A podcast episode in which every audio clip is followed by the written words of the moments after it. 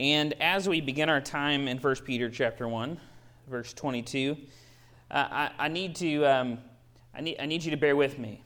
I'm not a horticulturalist, so so I can't tell you all the various kinds of plants based on their leaves and and and, and whatnot. And now I know some of you can, but for me, uh, the best way to know what kind of plant it is is to see its fruit. The easiest way for me to to see uh, what a what a plant is and and and uh, understand it is to see it's the flower that blooms from it or or the fruit that comes from it. And so I know it's an orange tree when I see the orange blossoms and the oranges. I, I know it's an apple tree when I see the apples, and so on and so forth. Now, some of you, I'm sure, you can tell in other ways, but for me, the the fruit of the tree is what is what helps me to determine what it is. Now, that's not that much different from uh, believers either. You and I can tell a believer by the fruit that they bear in their life. We, you and I can see the fruit that should be being born out of us, and we can determine that there's a grace inside of us. Now, one of my favorite authors and, and speakers uses this illustration, and so to steal from him, uh, we could have a beautiful apple tree in our front yard, but it could produce no apples. And my wife could come to me and say, I need you to fix this apple tree. It's driving me nuts that there's no apples on this apple tree. And I could drive over here to the to uh, the Kabul hardware store, and I could I could grab me a staple gun and some staples, and I could come over here to Town and Country and grab uh, a bunch of apples, and I could go and I could staple those apples on that tree. Does that fix the tree? No, all I'm doing is, is putting stuff up there. In a day or two, it's going to be rotten and falling off, right? And so often in the Christian life, we see things are missing, and we go and we begin stapling things on the branches of our life. We think, well, if we if we put a little prayer here, and a little Bible reading here, and a little and a little church attendance over here, and a little tithing over here, then all of a sudden, I have the fruit of a believer. But the Bible is clear, and Peter is clear, that that is not how we determine whether or not we're believers. What, what we see is this fruit coming out of who we are. We're not going and we're not an apple tree trying to make ourselves an orange tree. We're not trying to make ourselves different. No, the Christian life is being about transformed from the inside out. Who we are is being transformed by God. And that's why we've spent the last several weeks looking at the grace of God that should be in the heart of every believer. And it's out of this grace, when it m- makes its way into our hearts, that we bear the fruit that is natural with it. God's grace produces a certain kind of fruit. And it's our responsibility to recognize that fruit in our life. And when we don't recognize it, we need to begin questioning, has God truly transformed my heart? And if he's not, tra- maybe he has transformed my heart, and I've grown apathetic in these things, and and maybe I need to I need to meditate on God's grace more so that these things would come out more in my life. Or for many of us, maybe it's just an opportunity to rejoice for the work that God has already begun in us. And so as we look at this message from Peter today, he's calling us to recognize that this grace implanted in our hearts blossoms in two different ways. It produces the fruit of brotherly love, or the blossom of brotherly love, and Bible cravings. Brotherly love and Bible cravings are the evidences that Peter gives us for what it looks like when a believer has been transformed by the grace of God. So this morning, I'm calling you to examine your lives. This is not an opportunity for you to examine the life of your neighbor, to examine the life of your cousin, to examine the, the life of somebody sitting in this room. This is the opportunity for you to examine your life by these fruits and see, has God's grace truly impacted me in this way? So with that in mind, I ask that you would read with me First Peter chapter one, verses twenty-two through chapter two, verses three. Having purified your souls by your obedience to the truth for sincere brotherly love, love one another earnestly from a pure heart, since you have been born again, not of perishable seed, but of imperishable, through the living and abiding word of God. For all flesh is like grass, and all its glory like the flower of grass. The gl- grass withers and the flower falls, but the word of the Lord remains forever. And this word is the good news that was preached to you. So put away all malice and all deceit and hypocrisy and envy and all slander. Like newborn infants, long for the pure spiritual milk, that by it you may grow up to salvation, if indeed you have tasted that the Lord is good. This is God's word for us. And as we examine this, I want us to notice in, in chapter one, verse twenty-two, in that, in that second part of verse twenty-two, twenty-two b, if you will, this is the command that we have in this verse. Now, when we're reading through Scripture, it's important that we look for the for the main verb. What's the main thing he's calling us to do? And in this in this instance, the main thing that he's calling us to do is love one another earnestly from a pure heart. So this causes us, if we're examining ourselves, then the question we should ask is, is your new birth or your birth in Christ demonstrated by the way you love one another? Looking at this verse, we can see that there is a There, there is a call to love. And, and that's important for us to consider, because in today's world, when I say love, how many of you have a different thing come to mind? Right? I, I mean, in, in today's world, we have all kinds of uh, things coming to mind about what love is. And, and, and those are interpreted. I mean, we say we love cheeseburgers. And then you say you love your wife. Now, do you love your wife the same way you love your cheeseburgers, men?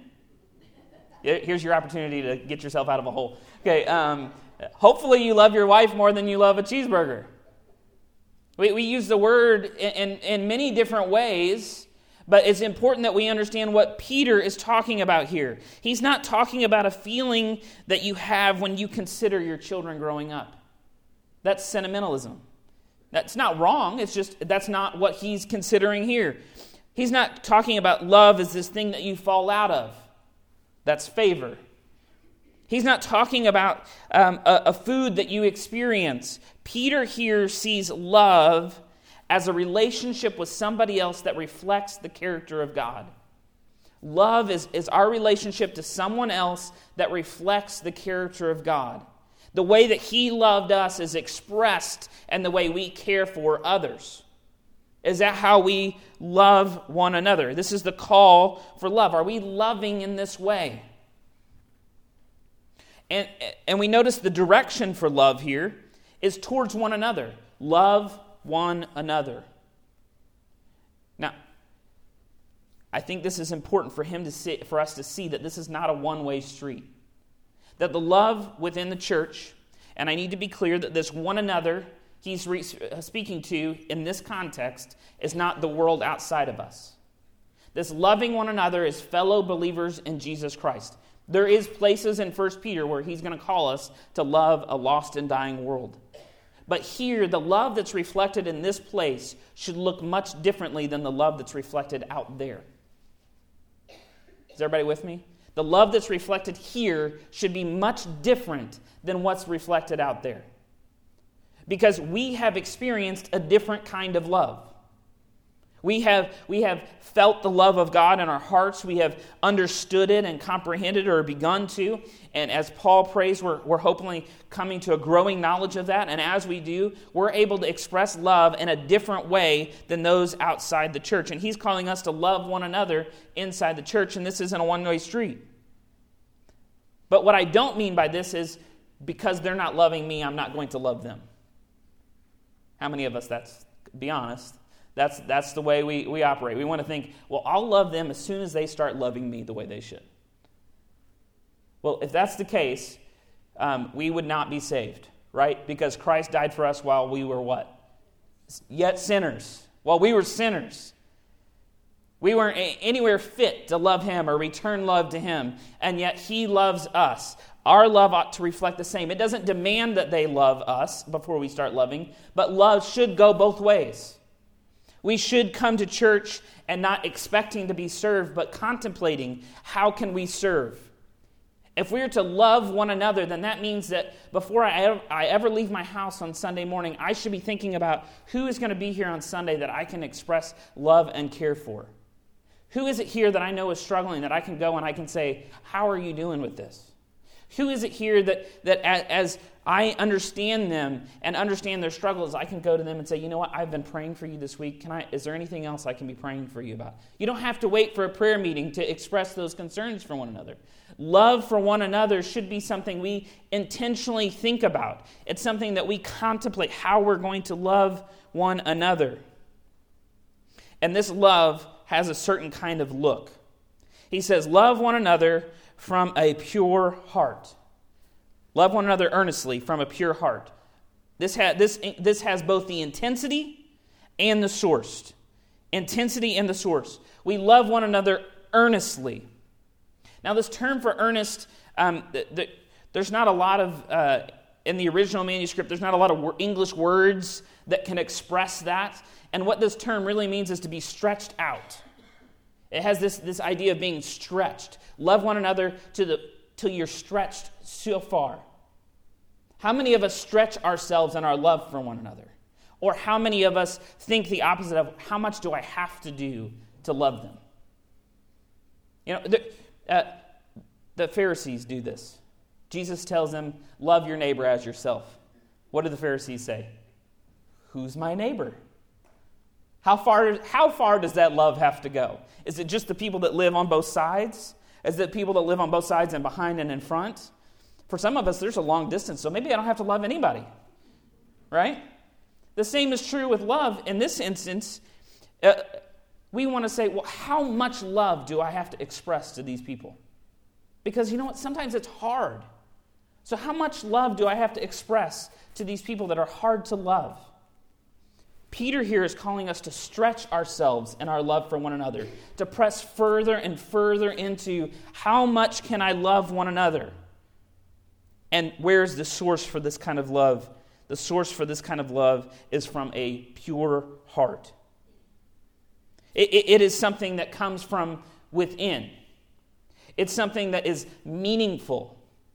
It is not an, an outward look. It's not a it's not a mask we put on to say, okay, now I'm loving somebody. That's not the kind of love that he's calling us to. He's saying if we have genuinely experienced the grace of God in Jesus Christ, then this is the kind of love that you and I should express to our brothers and sisters in Christ. It should be natural. The one who is our brother, Christ, should be calling you and I to naturally express the love of God in this way. This is the call for our love. What's the cause of our love? And in the beginning of verse twenty-two, he says, having purified your souls by your obedience to the truth for a sincere brotherly love. So we already know what our love is to look like, this love that characterizes the believer, but where does it come from? The love that you and I experience or in Christ is the love that we then turn and give to others. This love is a love that has begun with us purifying our souls. Now that's kind of a weird phrase, right? That's kind of, it's not something we, we use a lot in modern day Christianity. It's this idea of our hearts being set apart. Our, our, the core of our lives being set apart to God. Does that sound familiar to the verses prior to this when we were to be holy or set apart as He is holy? The same, the same idea is contained here. This idea of our, our hearts have been set apart for God. We have been set apart as holy unto God. We have purified our hearts. How are our hearts purified? By our obedience to the truth. Now, we got to be very careful here, because the idea of obedience to the truth makes it seem like our salvation is something we do. Most of us in here know that that is not something we do. We came to Jesus kicking and screaming, and, and, and, and, and we weren't sure about this Jesus guy. But once he got a hold of our heart, there was no letting go. So when we say this idea of, of obedience to the truth, what is he referring to here? Well, he's referring to this idea of the initial act of obedience and submitting to Jesus Christ. Uh, last week, we, we had a young lady want to come forward and, and share with us uh, her obedience to the truth. She wanted to share with us her desire to submit to the truth of God. that she wanted to be that person. And as I sat and talked with her, and, and Evelyn was with me, and, and we and we talked to her, she she just said, I want to obey Jesus, but I, I fail every day. I need him to help me. That is this obedience to the truth that he's referring to here. This opportunity of, of obedience. I want to obey Christ and submitting to him. It's that initial act of submitting to God's word. What is, what is it that this has caused? He says, having purified your souls by this, so having your heart set apart by this obedience or this, this um, initial act of submitting to God, for what? For a sincere brotherly love. Something that should be true of every believer is that when we submit to Christ, we love his people. When we submit to Christ, we love his people. It's it's common in modern day um, evangelicalism to say, I love Jesus but not the church. That is not possible. It is physically not possible, because every time we see a love for Christ in the scriptures, we see a love for one another, a love for the body of Christ. So here we have this idea of loving one another, even when it Even when it hurts. For this, since we have been obedient to God, we are submitting to God, even for our love for one another. That means that when we say we are going to submit our lives to Christ, we submit to the fact that we will have to love difficult people. This shouldn't work. That us in here today shouldn't work, because we come from all different walks of life. And I know I've said this a million times. The only thing that explains how believers from all different walks of life, all different uh, likes and dislikes, and, and, and all, all different uh, loves and, and hobbies and everything else, the only reason that this should work is because our chief love is Christ. And as such, we are going to love one another regardless of how strange you may think I am. We're, we're going to love one another. And we have been obedient to Christ for this sincere brotherly love. This word sincere here has this um, is, is contrasted with this idea of unhypocritical. Sincere has this connotation of being unhypocritical, or, or this idea of being, being who I am, taking off the mask, if you will. This this. Sincerity means that when you and I sit down, we are just going to be us. Now, as a pastor, you hear all kinds of crazy stories, and, and someone shared a story with me recently, uh, I, um, actually with my wife recently, um, telling her about the dangers of being sincere as a pastor. The dangers of just being who you are as a pastor, because people are going to hurt you, so you don't want to give them any more information than They then they need to know, because they're going to hurt you. And and it broke my heart, because I don't I can't tell you how many pastors have told me that exact same thing. But if you get to know me and my wife, we we are who we are. And you know what? We recognize that at some point we're going to be hurt. At some point someone is going to hurt us. We're sinners living together, trying to move in the same direction. Odds are we're going to be sinned against. Amen? I'm getting some blank stares. Are you all afraid to agree with me? We're going to get hurt. I come knowing that. I come knowing that that when we work together as believers, that we, we're going to get hurt. So I'm just going to be who I am. I'm not going to be something fake. I want to be sincere. And that's what we ask of you to each other, is that you be sincere. And when there are struggles in your life, that you share those with one another, that we would bear one another's burdens.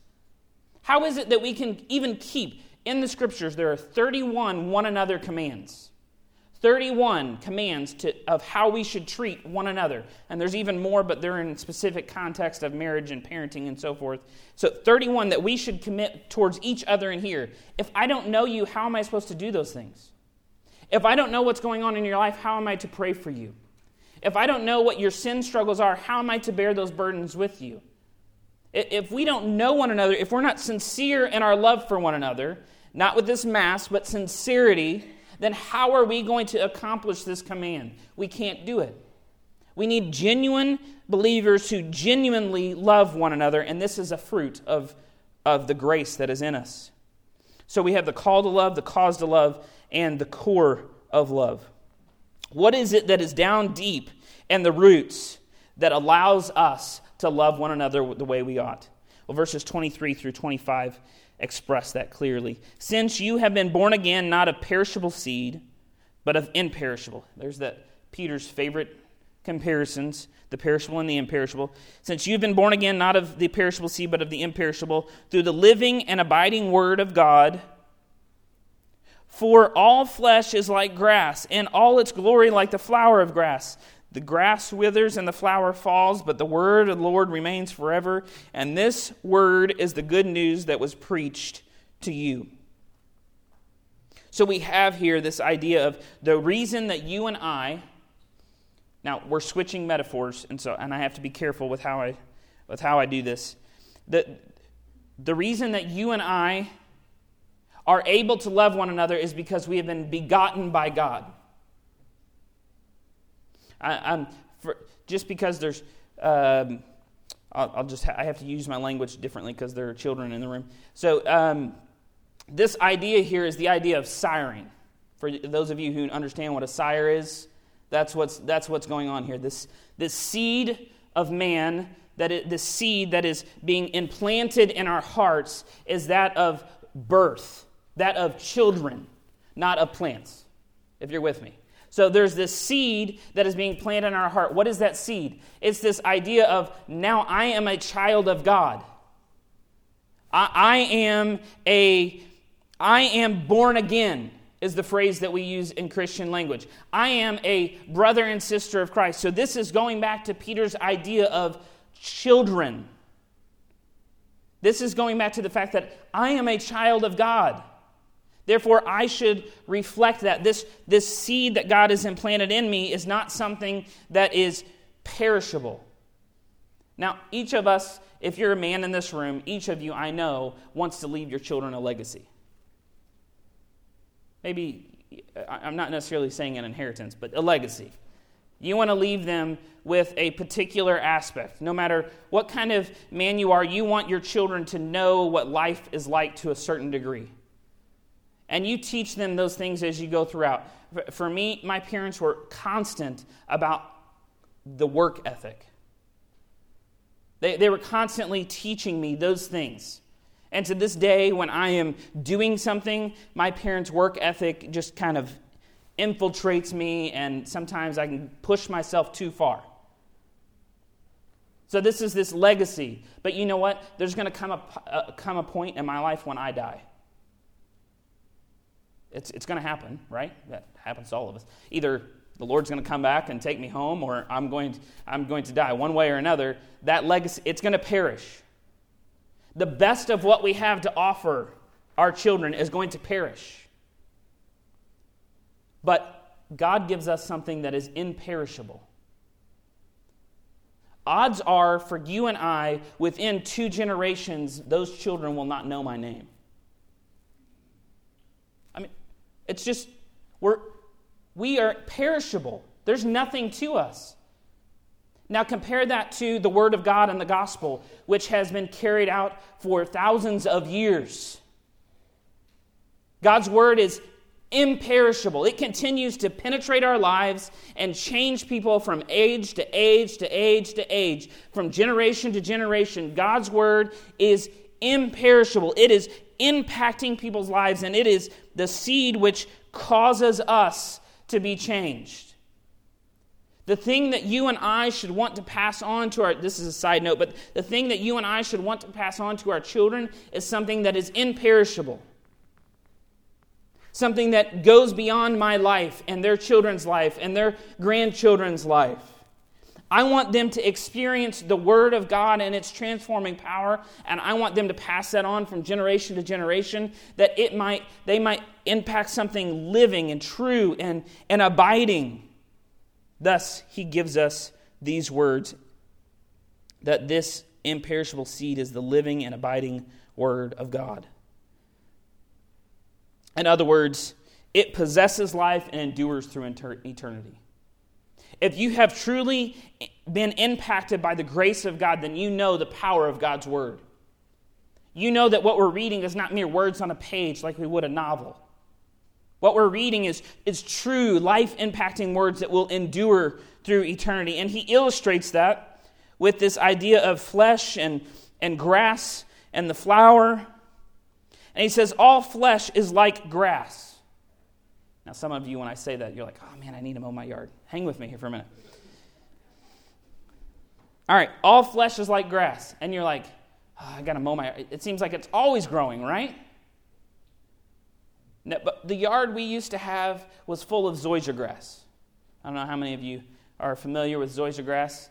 It's the most resilient grass. It's it's as thick as carpet. But something it does every year is it dies. And it turns brown. Looks like you got dirt in your yard. It's the most obnoxious grass in the world.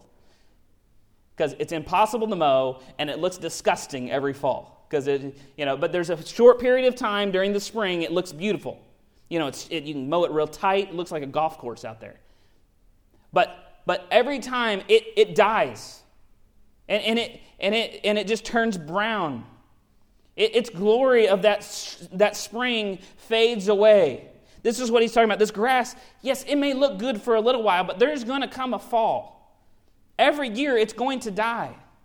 And you know what? The flower of the grass is going to die too. This idea contained in the flower is the flower is the glory. Man's glory like a flower of grass. Now, you may think, well, I don't have any glory to pass on. This is what he's talking about. This glory contained here is this idea of, of my the, the things that I have, the, the inheritance I want to pass on, the, the, the truths, everything, the best of what I have is going to pass away. I mean, think about the man that invented eight-track tapes. In his day, he had to have been the coolest guy ever. I'm assuming it's a guy. Maybe it was a lady. I don't know. He had to been, he had to be the coolest person ever, right? But now our children would look at an eight-track tape and be like, what is that thing? It's huge. Like the old cell phones that, you know, would take up half your face. And those things pass away. The glory of man, the best of what we can invent, it passes away, it fades, it destroys. But the word of the Lord is forever. And that word is the word, the good news that was preached to you.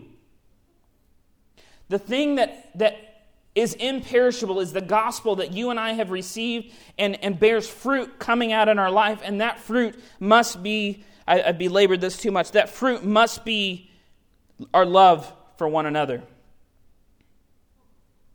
Now, Jesus, and to illustrate this, Jesus in John chapter thirteen, we see this beautiful picture of Christ taking the lowest possible position. He begins washing the feet of his disciples.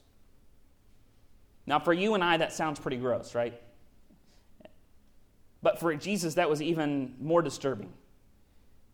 Because, you know, we're talking sandals and walking all day and, and and arid and dry places. It had to have been pretty gro- gross. It was the it was the lowest of places. And we see this beautiful picture where Jesus gets down, wraps a towel around himself, and begins washing his disciples' feet. And, and at the end of that, at that moment, he turns to them and says, one of you is going to betray me. I find it interesting that he washes their feet first. All of them, and then says, one of you is going to betray me. His betrayer leaves the room, and immediately following that, Jesus gives them a new command. In John thirteen, thirteen, or thirty-four through thirty-five, he says, a new commandment I give you, that you love one another just as I have loved you. Now, if that doesn't, if that doesn't break your heart, that Jesus would love us, that Jesus would, in a moment, love us so much to take the filthiest position, the lowest of position, though he was to be exalted on high and sit enthroned in heaven, he would take the lowest position on earth to wash the feet of even those who would betray him. And he says, love one another this way. Then he follows that with, just as I have loved you, you also love one another. By this, all people will know that you are my disciples if you have love for one another. all people will know that you are my disciples if you have love for one another. Jesus has just announced to them that he's going away. Jesus has defined their life. He has been at the center of their crowd. When people see them, they see Jesus. Now Jesus is going away. How will people recognize that they are Christians if Jesus is not in their midst? By their love for one another. That is how they will be recognized as believers. That is how they will be recognized as followers of Christ. That God has changed their life is because of their love for one another. How are we doing? If, if we were to define our lives by the if we were to define the characteristics of our lives, would we say we love one another? Would people from outside this building look at those who belong here and say, you know what? They love one another. They're sincere. They stretch themselves in their love for one another. They love for one another more than I can even imagine. You know what happens in, in Acts when the people of God begin loving one another? Thousands of people are added to their midst daily. It When it says they shared possessions as any had need, it's talking about each other. This is not like a handout to society. They're talking about this is how they cared for one another. And people outside them saw how they cared for one another and said, there's something different about them. We want to be a part of their midst. We want to experience the love they have for one another. This is the defining characteristics that should should impact our lives. If I were to go out and interview the people in this community and ask them, how would you describe them? Would love be at the top of their list? This is the blossom that should be evidence of God's fruit in our life. But it's not the only one. He also gives us this idea of Bible cravings. This is a much shorter text he gives us here in, in verses one through three. He says, in verse two, he says, like newborn infants long for the pure spiritual milk. Now, for those of you who are familiar with your Bible, you may try to import into that the, the, the things of Hebrews five, in which Paul rebukes people for needing milk instead of solid food. That's not what Peter is saying here. Peter's illustrating. He says that we are to long, long, or crave the pure spiritual milk. And that That spiritual milk is the Word of God. The Christian life is not comprised of a lack of desire, but consists of the deepest cravings. People should characterize us as one-minded people. Not in the sense of one-sided, that we're not willing to hear other people out. It's the sense that we always want to seek God's Word. We want to know it more than anything else. We want to, we long for God's Word. Here Peter gives us this blossom of grace of genuine believers have the deepest cravings for God's Word. If we have truly experienced the truth that is in here, and we're like, man, I want to submit to this. I have to know it. I want to know it. And I want to know it as a newborn infant longs for milk. Now, I don't know about you all, but my experience of a new newborn infant longing for milk is different from my wife's. Because she's the one that was feeding Abraham. And and I normally don't like to use my children as an illustration, but I think this is a great illustration. Um, Abraham, when he was born, he ate a lot. He would eat every hour and a half for forty-five minutes. Okay, a lot of food. Okay, he was always hungry. And how many of you have ever had to remind your infant children that they need to eat? If they get hungry, they're going to let you know. They, they, they want it, right? They're very simple-minded. Eat, sleep, and go to the bathroom. That's about it, right? And they're going to let you know when they're missing any of those three ingredients. We believers, like newborn infants, should be very simple-minded. We should, we should know we want to rest in Christ. We want to... we we we. We know that we are sinners and we need to repent of our sin. But above all, we should want to long for the Word of God as a newborn infant longs for milk. We should want to desire that. That means whether we're ten or one hundred ten, we want His Word. We can't get enough of it. We should, we should long for it in this way. Why? That we may grow up into salvation. Bible intake is not the end goal. It is the fruit. It's the idea that I want. I should be recognized as one who wants to know God's Word. Um, uh, there have been people in my life, uh, well, historically speaking, um, Spurgeon is a great, he's the prince of preachers, and, and though I preach much different than him, I can't get enough of his sermons, and when I when you hear people in his era talk about him, they would say the same thing. If you were to prick him, he would bleed Bible. That's how much Bible he took in. If you were to if you were to prick him, he would scripture verses would just flow out of him. Because every time he talked, it was just verse upon verse upon verse. He, he just couldn't get enough of God's Word. That should be a characteristic of all of us, but that is not the end goal. The end goal is that we may grow up. We don't eat for the purpose of eating, though I do enjoy that purpose. That's not why we do that. We eat for the sake of maturing, for the sake of growing up. You moms in the room, why do you feed your children well-balanced meals? Well, because you want them to be grow up and be healthy, right? In the same way, our Father in heaven has given us His Word that we might be nourished by it and grow up and mature into men and women of God, that we might continue maturing until when? Until we receive our salvation. And here he's referring to our salvation in heaven, that the future salvation that he referred to before. The purpose for our cravings of the Word are that we might grow up into what we've already been given. We've already been promised eternity. Now we are to grow into that existence. We are to desire maturity. I've used this illustrations before. How many of you would want your children to, to grow up still drinking from a bottle? We wouldn't want that, right? We want them to eventually be able to drink out of a cup. Probably sooner rather than later. We want them to be out of diapers because they're expensive. And because we we want them to mature. We want them to be able to operate like, like adults. This is... This is the cravings that you and I, the call for cravings. But where did these begin? They begin when we taste that the Lord is good. If indeed you have tasted that the Lord is good. Once again, Peter is not questioning their salvation. He's asking them to consider the natural outcome of their actions. If you have tasted that the Lord is good. The best way I know to illustrate this would be, um, there was an old Pringles commercial. You guys remember their motto? Once you pop, you just can't stop. Right? Why? Because the moment you taste them, they're so good that you can't stop eating them.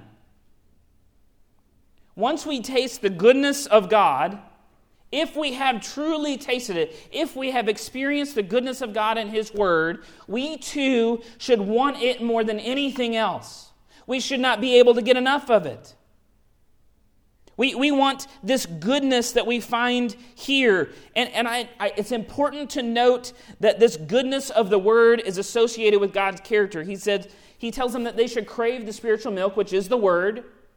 And then here He says, if you have tasted the goodness of God. When you see those two things, you see something very, very important. That God's character is always revealed in His Word. I want God's Word because I want to know Him.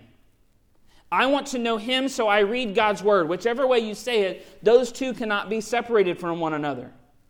We can't say that we've been changed by God if we have not tasted the goodness of God in His Word. This is a fruit of our life. Well, what is it that prevents us from growing in our desire for His Word? What is it that prevents that? There's hindrances to these cravings. And this is where we go full circle. He tells us in verse one, so put away all malice and all deceit and hypocrisy and envy and all slander. The biggest hindrance to our spiritual growth is our relationships with one another. In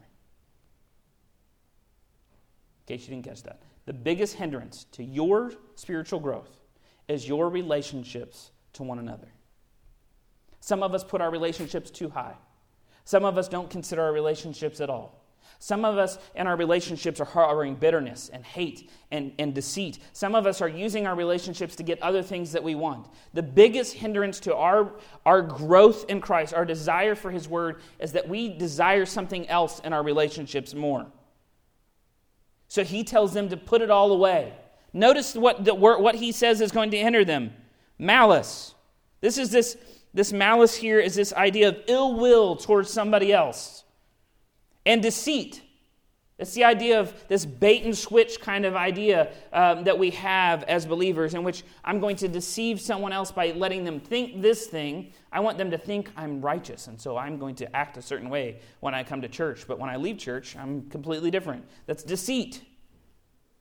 That hinders our growth. This, um, uh, I lost my place. Uh, uh, this um, hypocrisy, this mask that we put on in front of somebody else so that they don't see who we really are. This envy or this jealousy of what other people have, or this slander, this tearing down and talking poorly about others. If you couldn't say it in front of their face, then you shouldn't say it.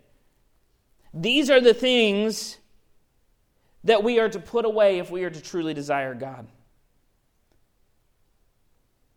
He says, put it away. And this and this is the idea of clothing, this this taking away clothes.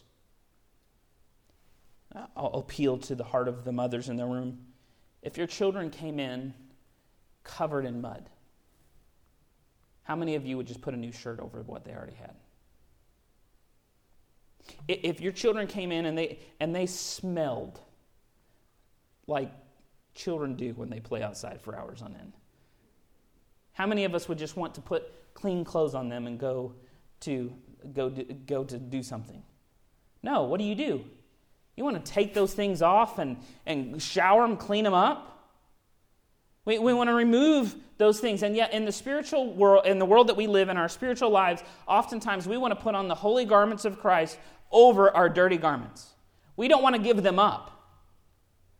We think we can keep our, our, our hatred and our bitterness and our envy, and cover it up with Christ. And, and, and we don't need to get rid of those things. Here he's saying we need to put those things away. There's nothing more appalling, and um, if you're a teenager in this room and do this, I'm sorry. There's nothing more appalling than a teenager covering up B O with Axe body spray. And yet as believers, that's exactly what we do. We want to try to cover up our filth with the smell, the fragrance of Christ, but you can't do that. It just smells like hypocrisy. He tells us, put these things away and put on a true, genuine love for one another and crave the milk of God's Word. He also makes it very clear that we're to put all of them away. Four times, he says, three times, he says, four times. One, two, Three times. Um, count them. Uh, he says all. He wants to be clear. You can't hold on to part of it. You can't give up part of your envy, part, part of your malice. You can't give up part of it. You got to give up all of it. We don't get to pick and choose what we're going to keep. I pray that we would desire God earnestly. And for those of us who look at our lives and realize that we don't, I challenge you to read Psalm sixty-three as many times as possible. Psalm sixty-three declares, O God, you are my God. Earnestly I seek you. My soul thirsts for you. My flesh faints for you, as in a dry and weary land where there is no water. That you would read David in that verse and cry out to God to give you holy cravings for His Word. Is the fruit of your life biblical cravings? I want you for a moment to picture a calendar on the wall of your week, Sunday through through Saturday. It's how most weeks normally go. And as you picture that, start filling it in. Everybody got the picture of the calendar on their head? Start filling it in with what you do during those weeks. How much time do you spend watching T V?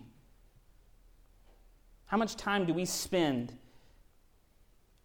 doing hobbies? How much time do we spend reading meaningless material? And as you fill in that calendar and, and read those things and, and think about those things, compare that to how much time you spend in His Word every week. Now let me ask you this. Could you be characterized as one who craves God's Word over everything else? This is the call of Peter. Examine our lives. Do we genuinely love God? As we look at our lives, do um, does our does your life bear the fruit of brotherly love and godly desire? Does it bear that? For some of you here today, you're you're examining your heart and realizing that you don't really love anyone. Sure, you do nice things, you're polite, you enjoy meals with one another, but a love that stretches itself to its end, Uh, you've not experienced that. Maybe you really haven't experienced the love of Christ. Others of you, uh, if I ask you, do you do you desire, do you crave the Bible? Sure, you read it once in a while. You play scripture. You you may play scripture roulette when you're struggling. You know you know what scripture roulette is, right? I don't recommend that style of, of Bible study, but every once in a while we do that. We look. We're looking for anything. We're just desperate for God to tell us something. Maybe that's you. If those things are you, then I plead with you to, to repent, turn from God and experience for the first time, turn to God and experience the first time what it means to receive the grace of Christ. For the majority of us in this room, we may find ourselves apathetic to the things of God. As I've gone through these things, you said, yeah, at one time I did love fellow believers, but man, I just, I'm really struggling. I, I haven't been trying as hard as I used to. I haven't stretched myself in loving others. Look around the room, see who's missing. Give them a call this week. Start there. Maybe you haven't been craving the Bible like you should. Put it someplace where you won't forget it. You know, that obnoxious place that you like almost trip over it. Um, it's easier if you have a big Bible, you know, big family Bible or something in the in the middle of the room. Desire His Word. For some of you today, you love God's Word and you love His people, and there's no doubt of that. But you're struggling. You're worn out. Keep pressing forward and know that that is a sign of God's grace in our hearts. Bow with me in prayer.